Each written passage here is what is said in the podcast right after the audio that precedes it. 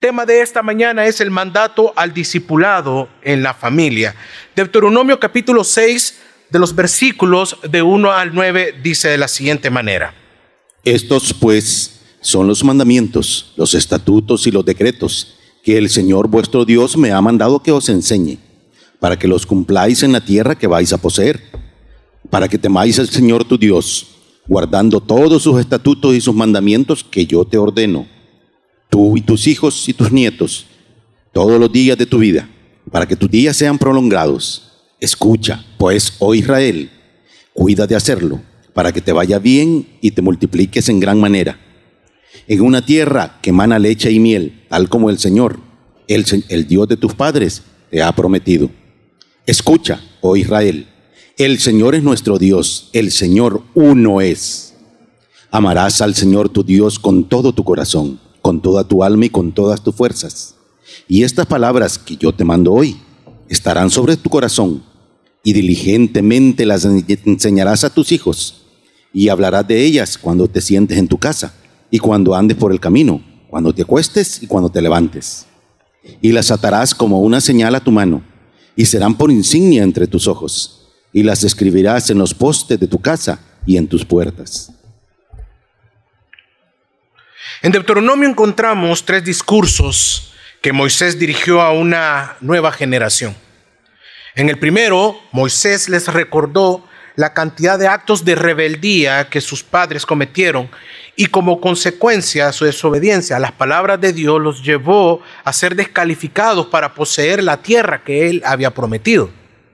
Así que Moisés pide a esta nueva generación guardar los estatutos, guardar sus mandamientos no añadiendo ni quitando nada a la palabra. Pero capítulo anterior al 6, en el capítulo 4, versículo 1, encontramos que dice, ahora pues, oh Israel, oye los estatutos y decretos que yo os enseño, para que los ejecutéis y viváis y entréis y poseáis la tierra que Jehová, el, el Dios de vuestros padres, os da. Le dice que escuchen los estatutos y decretos que les está enseñando. El objetivo es que de ellos depende ejecutarlos, vivirlos y así poseer la promesa. La orden es, escuchen, Moisés tenía un propósito. Él buscaba enseñar a Israel por qué nuestro Dios, nuestro Señor es santo y fiel al pacto que Él actúa con misericordia, que Él guarda y da el pago y enfrenta a la persona que lo aborrece. El pueblo de Dios debe de oír. El pueblo de Dios debe de aprender y obedecer con temor y amor a sus mandamientos. Esto era para cuatro cosas específicas para el pueblo de Israel. Primero, confirmar que Él era el pueblo, que ellos eran el pueblo santo. Segundo, que disfrutaran de la tierra prometida. Tercero, para que vivan bien todos los días de su vida. Y cuarto, para que el nombre de Dios sea santificado en medio de todos los pueblos. Que vieran que ese era el pueblo de Dios, por lo tanto ellos santificaban su nombre. Luego, después de recordar los diez mandamientos, ya en el capítulo 5 finaliza dando otro mandato, que es la palabra que resalta andad. Deuteronomio capítulo 5, versículo 33 dice así. Andad en todo el camino que el Señor vuestro Dios os ha mandado, a fin de que viváis y os vaya bien, y prolonguéis vuestros días en la tierra que vais a poseer. Obedecer los mandamientos de Dios los llevaría a vivir dichosos, felices, pero también de largos días. Entonces, resulta una pregunta, ¿para qué son esos mandamientos? ¿Para quiénes son los mandamientos de Dios? Entonces vamos al texto que vamos a estudiar en el capítulo 6 y vamos a meditar en este momento los versículos del 1 al 3 que dicen así. Estos, pues, son los mandamientos, los estatutos y los decretos que el Señor vuestro Dios me ha mandado que os enseñe, para que los cumpláis en la tierra que vais a poseer, para que temas al Señor tu Dios, guardando todos sus estatutos y sus mandamientos que yo te ordeno, tú y tus hijos y tus nietos todos los días de tu vida, para que tus días sean prolongados. Escucha, pues, oh Israel, y cuida de hacerlo, para que te vaya bien y te multipliques en gran manera en una tierra que emana leche y miel, tal como el Señor, el Dios de tus padres, te ha prometido. Cuando llegamos entonces al capítulo 6, Dios habiendo dado la orden de obedecerle, les dice que deben de temer y guardar sus estatutos y mandamientos, que se deben de poner por obra y que se cumplan. Hermanos, Dios está hablando un tema muy, pero muy directo. Esto es el discipulado, pero en la familia. Si se destruye la familia, se va a destruir la sociedad. Y lo estamos viendo actualmente. Pero una familia cristiana sana y fuerte es la fuerza de una sociedad, en una sociedad que nosotros cada día vemos más corrupta, sin valores y sin propósitos. Estas instrucciones llevaban un propósito. ¿Cuál era ese propósito? Era el temor. ¿El temor a quién? El temor a Dios. Recordemos que en los capítulos, en el capítulo 5, de los versículos 6 al 9, narra algo poderoso que sucedió, narra lo que Dios hizo por su pueblo, que era cuando los sacó de Egipto. Junto con exhortación de ser fieles a Dios, no teniendo otros dioses, como lo hizo la generación anterior. En este capítulo 6 vemos que el futuro de la nación dependía de su fidelidad. ¿De qué mi familia? De su fidelidad. Dependía también de la obediencia a Dios por medio, fíjese, de instruir a sus hijos. Estamos hablando de una generación, estamos hablando de una familia, el futuro de una nación dependía de la, de la fidelidad, obediencia, pero instruyendo a los hijos, instruyendo a una familia. Y que esa fidelidad y obediencia iba a trascender en generación a generación. Tenemos responsabilidades como familia cristiana. Aquí estamos reunidos muchas familias, cabezas de familia representando a hijos, esposa, familias. Los versículos 4 y 6 dice, escuchados Israel, el Señor es nuestro Dios, el Señor uno es. Amarás al Señor tu Dios con todo que, mi hermano, mi familia, con todo tu corazón, con toda tu alma y con toda tu fuerza. Y estas palabras que yo te mando hoy estarán sobre tu corazón. En su gran sermón a la congregación, Moisés, al final de sus vidas, declaró, escuchado Israel, el Señor solo es uno por ser único Dios, lo vas a amar con todo tu corazón, con toda tu alma y con todas tus fuerzas. Jesús llamó a este gran pasaje el primero y grande mandamiento. Es un mandamiento de amar al Señor Dios. Porque le amamos, nosotros le obedecemos. Acá Dios le está hablando a Israel de una sola prioridad, de una prioridad grande. Le está dando la exigencia más grande que el Señor pide. Amarlo sobre todas las cosas. Tenemos que aprender a amar al Señor. Tenemos que aprender a amar a Dios como nunca jamás tú y yo hemos amado a alguien o a algo. El versículo 4, si ponemos atención, inicia dándole, llamando su atención, oye Israel. En otras versiones dice, escucha Israel. Es un recordatorio del gran mandamiento que es la confesión de fe importante para los judíos o para el judaísmo. El Señor es nuestro Dios, el Señor es uno.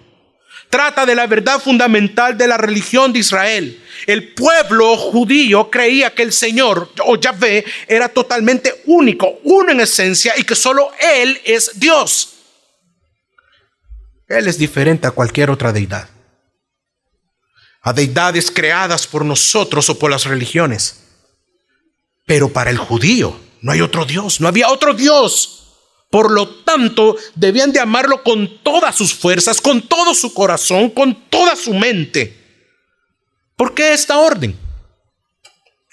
¿Por qué? Porque los demás pueblos paganos del alrededor de Israel eran politeístas.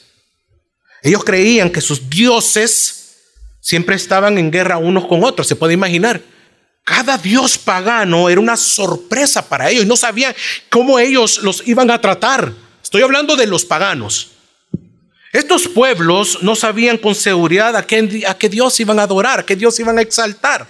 Pues en sus falsas creencias, si un Dios lo trataba mal, pues tenían otro Dios que podían ir a adorar y buscar. Y tal vez este Dios, este Diosito, los podía tratar mejor que, que los otros. O sea, iban en dioses, en diositos, para evitar la ira de estos. Pero los judíos, pero los israelitas, fueron instruidos por Dios, por medio de la ley de Moisés, que creyeran en un solo Dios. Y que no solo creyeran, sino que también que los había sacado de Egipto y que los había guardado. Escucha Israel.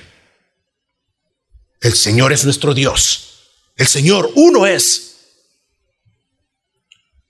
No hay otro Dios como el nuestro. ¿Cuántos dicen amén? No había otro Dios como Yahvé. Los pueblos de Israel habían descubierto que las deidades egipcias no eran nada. No eran nada importantes, eran sin esperanza. No había nada con quien compararlo. Y una vez más Dios les dice por medio de Moisés que solo Él es el único Dios, por tanto su prioridad iba a ser amarlo.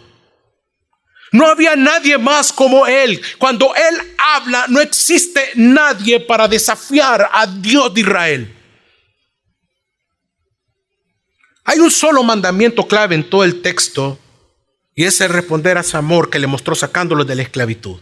Es por eso que el versículo 5 lo recalca, amar al Señor Dios con todo tu corazón, con toda tu alma y con toda tu fuerza. El mandato se repite en todo el libro, por más de 10 veces exige tener una relación íntima de amor con el Señor. ¿Cómo se debe de amar? La pregunta. ¿Cómo debemos de amar? La idea era amarlo con todo tu ser. Amarlo con todo tu cuerpo, amarlo con toda tu mente, con toda tu alma. El versículo 6 dice, y estas palabras que yo te mando hoy estarán sobre tu corazón. Las palabras que yo te mando, mis exigencias, mis mandamientos estarán sobre tu corazón. ¿Cómo mantener la palabra de Dios en el corazón, en tu corazón? La respuesta es única. El temor de Dios en el corazón del hombre. Que a lo que tú temes, a lo que tú amas, va a ser el tesoro de tu corazón. Este es el principio más poderoso para la obediencia, iglesia preciosa. Y no solo usted y yo, sino también para nuestros hijos, para sus hijos los hijos de sus hijos, o sea, sus nietos, sus futuros nietos, que tengan temor del Señor. Cuando conocemos su palabra y la aplicamos a nuestra vida personal, cuando conocemos a Jesús, cuando conocemos al Señor, y ese conocimiento y esa palabra la hacemos vida en nosotros, podemos entonces enseñar a nuestras familias el que, que Él es Señor, que Él es Dios. La palabra de Dios debe estar en nuestra propia mente. La palabra de Dios debe estar en tu corazón, en nuestro corazón. Entonces la vamos a compartir con diligencia en las mentes de nuestros hijos. ¿Cuántos tienen hijos acá? Ahí, es nuestro principal terreno misionero, nuestra familia. Hermanos, sus corazones, los corazones de sus hijos.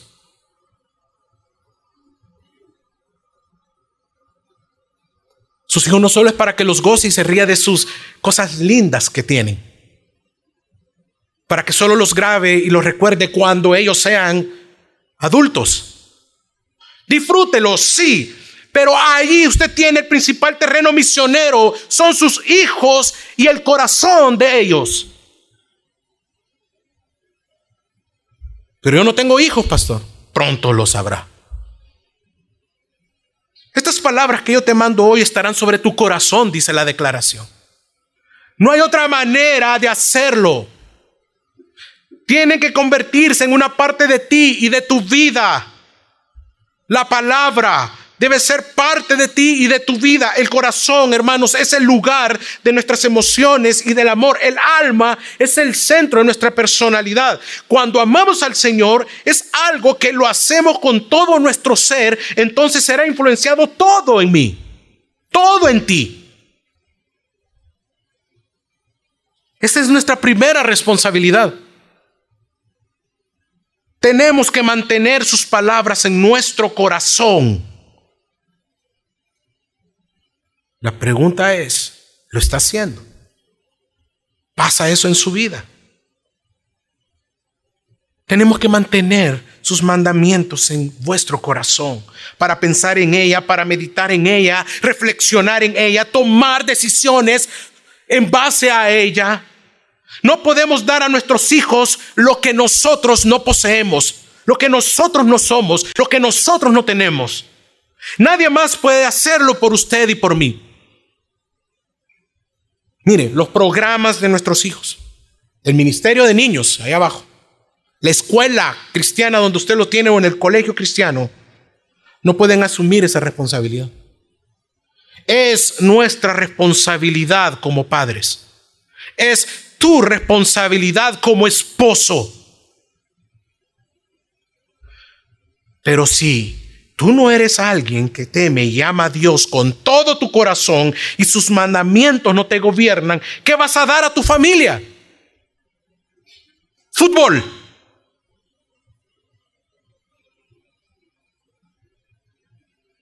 El tema de tu casa es la empresa. El tema de tu casa para tus hijos les hablas de lo que cuánto ganaste o perdiste. Si la palabra no gobierna tu mente, tu corazón, ¿qué vas a estar dando entonces a tus hijos? Lo que Dios exige entonces, primero, hermanos, es que tú seas un discípulo. Si lo amas, si le sigues, es porque eres un discípulo. Tu prioridad es amarlo a Él sobre todas las cosas, amarlo a Él sobre tu tiempo, tu trabajo, tu familia, tus hobbies, tu dinero, tu pecado. En este hermoso capítulo 6, Dios nos da la misma orden dos veces. Fíjese bien, si usted lo lee dos veces habla lo mismo. El versículo 2 nos dice que debemos de temerle, así guardaremos juntos como familia sus estatutos. Más adelante en el 5 nos ordena amarlo sobre todas las cosas y que sus palabras estarán sobre mi corazón y así temiéndole, amándole sobre todo, podré de manera diligente enseñarle a mis hijos y a mi familia. Si leemos con cuidado estos textos y los siguientes, estos tienen un mandato, ser un discípulo primero antes de enseñarle a otros. Amarás tú a Dios y luego le enseñarás a ¿Es usted un discípulo del Señor? Pastor, no tengo familia, aún soy soltero. La pregunta es igual. ¿Es usted un discípulo de Cristo? Todos estos textos claramente nos dicen qué significa ser un discípulo. Y un discípulo le teme, le ama con toda su vida, obedece su palabra, se disipula, le sirve, su vida está entregada a Dios. Dios es su única prioridad. Es triste y lo veo como pastor. Hoy en la mañana hablaba con los pastores estábamos reunidos y le compartíamos todo esto. Actualmente nosotros ponemos nuestras prioridades y planes y el tipo de vida que queremos tener, vivir y disfrutar. Y le agregamos a Jesús a este tipo de mezcla, como que si Él fuera un algo, un ingrediente más que no afecta ni falta. Y esa es la manera que creemos que nuestra vida está enriquecida o que va creciendo. Eso no es amar a Dios. Y mucho menos ser un discípulo. Mis prioridades son primero, Dios es después.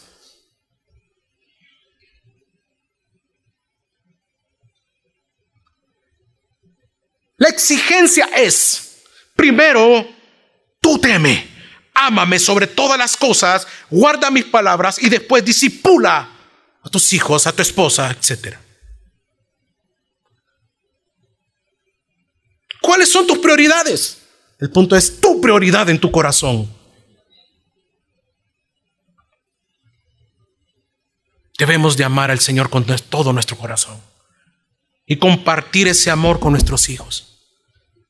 Si lo amas, entonces tu corazón se desborda por querer proclamarlo. ¿Y a quién más? Sino a tu grupo principal, al grupo de personas que tú más amas, que supuestamente tú amas, que es tu familia, tus hijos, tu mujer, tus nietos.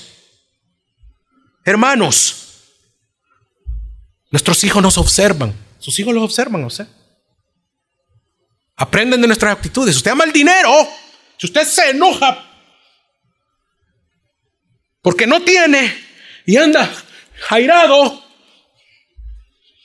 anda viendo cómo consigue y no es y no hay cero felicidad y gozo porque no hay. Entonces, cuidado, hay algo ahí, su corazón.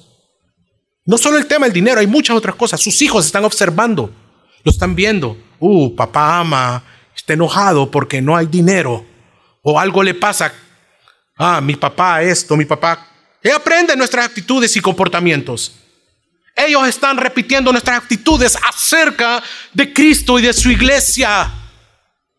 No podemos ministrar a nuestros hijos a que amen y obedezcan al Señor con todo su corazón si nosotros no le amamos ni le obedecemos primero. Eso es ser un discípulo. No podemos ser padres sanos hasta que Dios no sea nuestro Señor. ¿Nuestro qué? Señor. Sea nuestro Dios y Padre. El crecimiento espiritual debe iniciar primero por nosotros. Primero nosotros tememos a Dios. Primero nosotros hacemos su voluntad. Primero somos nosotros que reconocemos que Él es Dios sobre todas las cosas en mi vida. Él debe tener el lugar más importante en nuestras propias vidas. ¿Tiene usted una relación íntima de amor con Jesucristo? ¿Ama usted su iglesia? Hermanos, es Él la prioridad, de nuestras vidas. Si eso es así, entonces usted está reproduciendo eso mismo en su núcleo familiar. Si eso es así, entonces usted es un discípulo de Cristo, entonces usted está produciendo discípulos en sus hijos. Gloria a Dios si eso es así. Produciendo un discípulo en su esposa para la gloria de Dios. Las familias cristianas fuertes, hermanos, las familias consolidadas fuertes cristianas creen en base al valor de la palabra de Dios y este es el único modelo en sus vidas porque aman al Señor. No se puede enseñar lo que no tenemos. Les ruego, hermanos que están acá en esta mañana, establezcan su prioridad en su vida personal, sea un discípulo de Cristo y como en su casa amar al Señor con todo tu corazón, con todas sus almas y con todas sus fuerzas. Moisés amonestó a los hijos de Israel a convertirse en modelos de este amor en sus hogares. Si usted lo ama, usted le obedecerá. Entonces, Dios manda que le obedezcamos. Los versículos 7 al 9 dicen así. Y diligentemente las enseñarás a tus hijos y hablarás de ellas cuando te sientes en tu casa y cuando andes por el camino, cuando te acuestes y cuando te levantes. Y las atarás como una señal a tu mano y serán por insignia entre tus ojos y las escribirás en los postes de tu casa y en tus puertas. Y diligentemente le enseñarás a tus hijos. Una orden.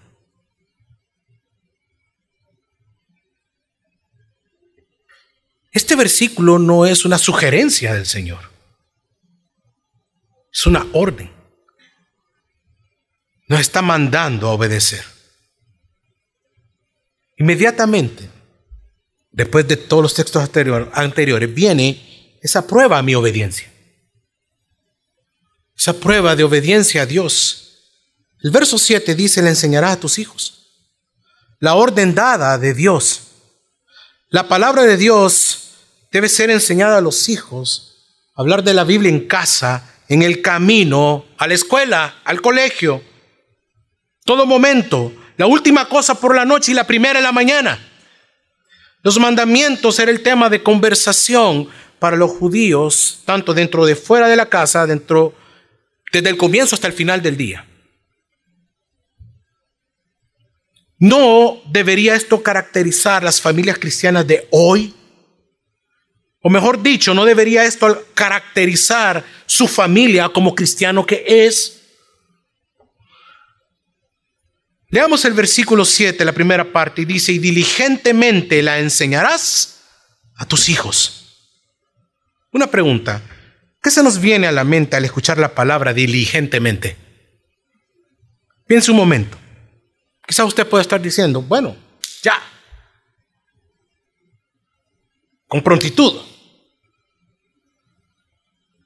con esmero, con cuidado, con solicitud de manera rápida, de manera eficiente, diligentemente. O sea que está diciendo que yo tengo que sentarme con mis hijos cabal a la hora programada a las 7 de la mañana, 7 de la noche, y diligentemente los tengo que poner a ellos en fila y comenzar a leer la Biblia y a meditar en ella.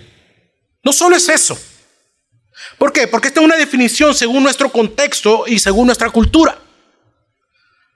La palabra usada en hebreo es diferente al español en la palabra esta diligentemente, en el hebreo es shanam. ¿Qué significa? Significa apuntar intensamente para perforar. De manera figurada es inculcar, pinchar agudo, enseñar diligentemente, abrir, afilar para atravesar. Es como un cuchillo afilado. Entonces, lo que nos está diciendo el texto, que la palabra la enseñará usted de una manera tan intensa que usted va a perforar, va a pinchar de manera aguda, va a inculcar como una espada afilada, atravesando la mente, la voluntad de sus hijos con la palabra de Dios cuando descanses en tu casa, afuera y en todo tiempo y en todo lugar. Amén. Diligentemente lo debe de hacer. O sea, que no es un cualquier, no solamente venir. Y leamos Juan 3:16, de tal manera, vaya, vayan a acostarse a los discípulos. Explíqueles la escritura, pero para eso usted tiene que aprenderla, tiene que ser un discípulo. Cuando perfeccionamos a nuestros hijos o los maduramos, espiritualmente. Estamos preparándolos para discernir la palabra de Dios, a vivir en una sociedad que ama el pecado. Ellos están enfrente del pecado todos los días. Sus niños, sus hijos adolescentes, sus hijos ya grandes, usted mismo, su esposa, su esposo. La familia está bajo ataque. Está esta, sociedad o el mundo, hermanos, no viene a hacer cuentas con usted. El mundo, la corrupción, no va a venir a pedirle permiso. Usted le va a tocar la puerta. Disculpe, don Héctor. Usted tiene tres hijos chiquitos. Fíjense que los quiero corromper. ¿Me da permiso? Quiero disipular a sus hijos, el mundo. Quiero disipularlos. Porque usted no lo hace. Sí que lo voy a corromper. Y la corrupción inicia con la duda de Dios a su palabra, a rechazar a Dios, a no amar a Dios. El mundo viene a matar, no suaviza su ataque, hermanos. ¿Qué está haciendo? Hablándoles de la película. Es parte de nuestra naturaleza en Cristo el amar su palabra. Si usted ha nacido de nuevo, su naturaleza nueva va a hacer que usted adore, ame y siga su palabra. Por lo tanto, si eso ocurre, hay algo natural que va a salir de usted y es enseñarla. Por eso que el versículo 7 nos indica ese discipulado en casa en todo tiempo, circunstancias y ánimo. Que sea parte de su vida. Esté preparado para aprovechar la oportunidad de enseñar hombres que están acá jefes de familia, esposas. Esté preparada, mujer, madre soltera, padre soltero. Esté preparado para aprovechar la oportunidad de enseñar a sus hijos en el desayuno. Interrumpa lo que están haciendo para darles el consejo bíblico. Léale el texto en las comidas, al acostarse, al levantarse. Memorice con ellos los versículos. Nunca se está demasiado cansado, nunca se está demasiado estresado para no compartir la palabra y orar con tus hijos. No tengan miedo de hablar y aprovechar el momento. Aproveche el tiempo, hermanos. Aproveche el tiempo que está teniendo con sus hijos. Que siempre hay una palabra de vida. Que siempre hay una palabra de vida en usted para ellos. ¿Sabe que es irónico? Si usted solo habla del Señor o de algún texto bíblico, cuando está con el pastor, cuando está con un líder, cuando de repente pasó el diácono, cuando viene a la iglesia en reuniones o cuando ya está acá, es como que cambiáramos de personalidad. En la casa es otra cosa, pero cuando ya se llega el domingo, el día de culto, como que cambiásemos de personalidad, nos ponemos otra máscara. Déjeme decirle una vez más, sus hijos lo están observando y reciben un doble mensaje. En casa, usted es otra persona y es como que no existiera Dios. Entonces usted es un mal modelo para sus hijos y lo único que escuchan acerca de Dios y de la iglesia y de servir a la iglesia solo son esos pequeños momentos que están acá. Acá usted cambia, afuera es otro, es otra. Moisés nos dice que amar al Señor es una parte natural de su vida diaria como lo haría un discípulo del Señor. Enseña a sus hijos a amar a Jesús en todo lo que hacen cada día porque se supone que usted es su modelo y que usted lo está haciendo también. Ellos deben de saber lo que Dios ha hecho en su vida que vean que usted es pecador, pero que ha sido perdonado. Que la redención es efectiva a todos aquellos que creen en Él. ¿Qué está haciendo el Señor en su vida, hermano? ¿De dónde Dios lo rescató? Hábleles. Instruyalos, recálqueles que Dios odia el pecado. Y, a, y aquellos que lo practican, déles la definición real del pecado, de lo que dice la Biblia, para que cuando vengan, cuando venga todo ese ataque del mundo y les presente que eso no es pecado, ellos tengan el criterio bíblico para rechazarlo.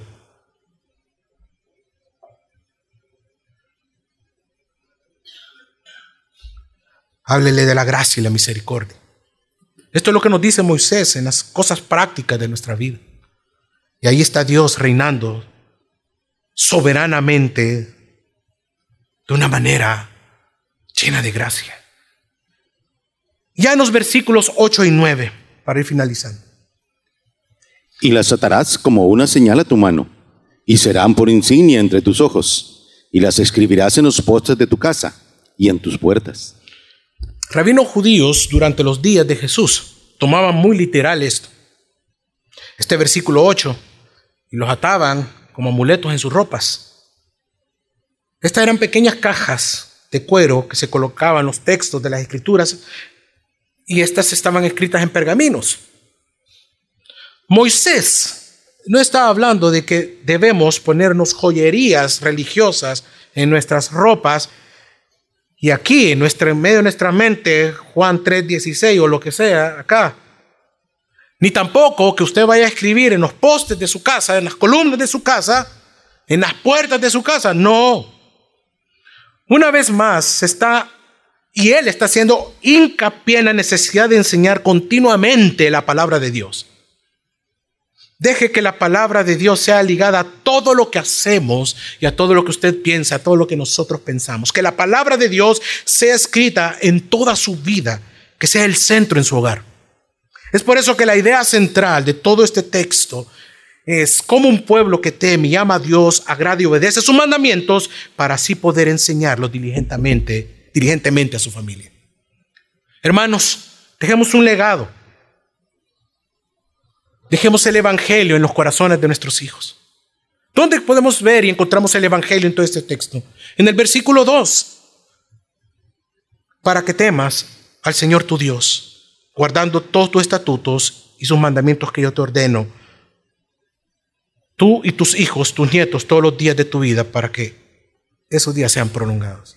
Este versículo podemos ver el Evangelio, hermano. ¿Por qué? Porque muchos creemos que dejar un legado en este mundo es formar un hijo médico, una hija juez o quizás un presidente de la República. Pero no, hermanos.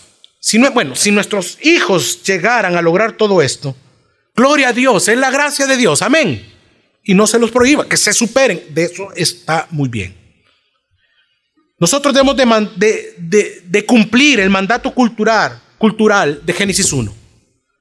Y cualquier profesión y trabajo debe glorificar a Dios. Y no estoy diciendo que lo deje, que deje de formar a sus hijos, no. Pero lo más hermoso será que lleguen a hacer todo lo que Dios quiera y si Dios quiere lo que usted desea para ellos, pero que sean creyentes que teman y amen a Dios, que sean discípulos de Cristo. Porque pueden llegar a lograr todo eso y quizás hasta mucho más, pero vivir sin Cristo. Sin tener un conocimiento de Dios y sus almas destinadas a la eternidad, al infierno. ¿A quién debes tú de temer? A Dios, dice el Deuteronomio capítulo 6, versículo 2. Y así el alcance serán muchas generaciones con el conocimiento del Evangelio. ¿A quién debe temer? Lucas 12, 5 dice, pero os enseñaré a quién debéis temer. Temed a aquel que después de haber quitado la vida, tiene poder de echar en el infierno. Si os digo, a este, temed. Hermanos, el mayor legado que podemos dejarles es el Evangelio en sus corazones. La enseñanza de los mandamientos tenía un objetivo, recordar la gran redención de Dios. Solo Jesucristo fue capaz de agradar al Padre. Hágales ver a sus hijos su impotencia, que son pecadores, y enseñe toda la suficiencia de Cristo para ser salvos. Enséñeles qué fue lo que pasó, qué sucedió en la cruz, cómo el justo murió por los injustos para reconciliarnos con Dios. Eso enséñeles. Explíqueles que el Evangelio consiste en llevar al pecador a que vea su condición de pecado y que el infierno es real para los pecadores, todo por medio de la escritura, hacerles ver el peso de la ira de Dios y que vean su impotencia y entonces puedan mirar a Cristo como el todo suficiente Salvador que murió por nuestros pecados. Esto es el discipulado. Esto es el evangelismo. Ese es su territorio principal y misionero, sus hijos, su familia. No se canse de hacerlo. No se canse, no se canse todos los días. No se canse, hermano. Hágalo. Son sus hijos, se los va a mandar el Señor mientras el Señor se lo permita. ¿Cuáles son las implicaciones de todo esto? Para nosotros, la iglesia, los creyentes, sea un discípulo de Cristo. Serlo es vivir para Él, es llevar a la práctica, es llevar a la vida, es llevar eso que tú has leído y que tienes el conocimiento en todas las áreas de tu vida. No solo es leer y enseñar, sino que también es vivirlo que sea su vida, su prioridad, ame hacer su voluntad, que está en esa palabra de Dios que es la Biblia. Por lo tanto, usted busca seguir discipulándose. Y si no lo está haciendo, y si no se disipula, entonces hágalo. Así será enseñado a ser un discípulo del Señor. Todos los jueves hay discipulados acá, a partir de las seis de la tarde. Discipulados generales, venga.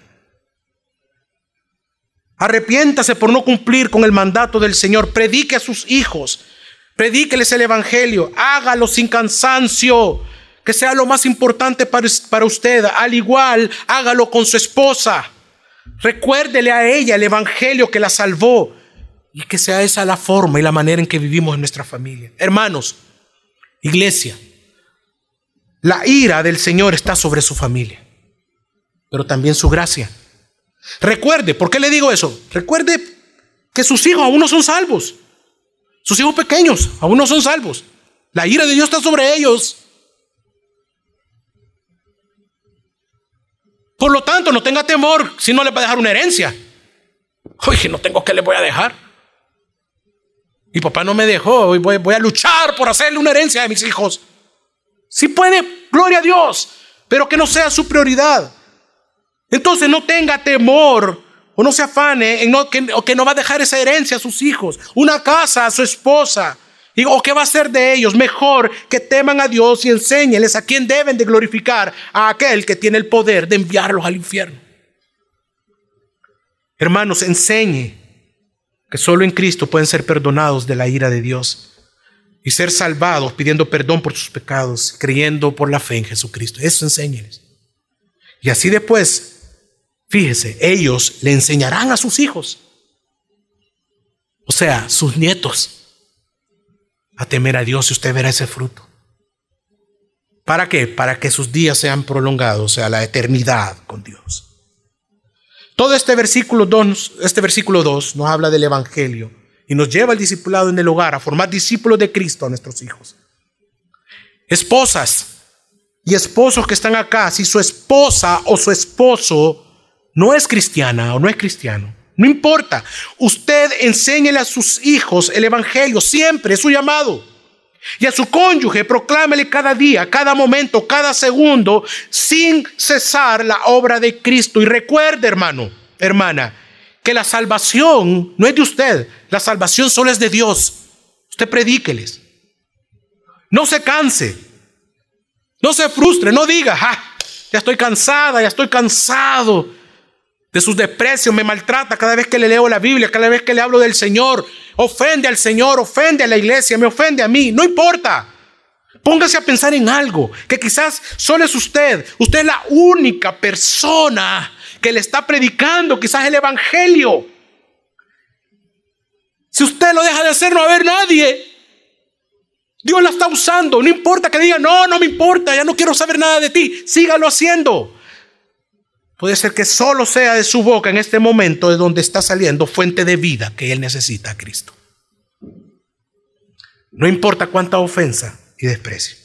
Continúe. Recuerde que así fue con usted. Insistieron. Usted menospreció, tiraba huevos, desprecios. Y ahora usted está acá.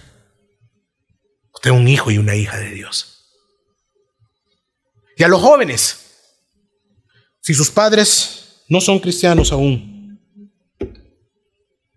Si sus padres no son, no han venido al arrepentimiento, igual ore por ellos y predíqueles sin temor. Jóvenes, no importa, predíqueles. Pero también obedezcan a sus padres, pero sin violar las escrituras. Y que ellos puedan ver la diferencia en sus vidas y a los no creyentes que nos acompañan acá.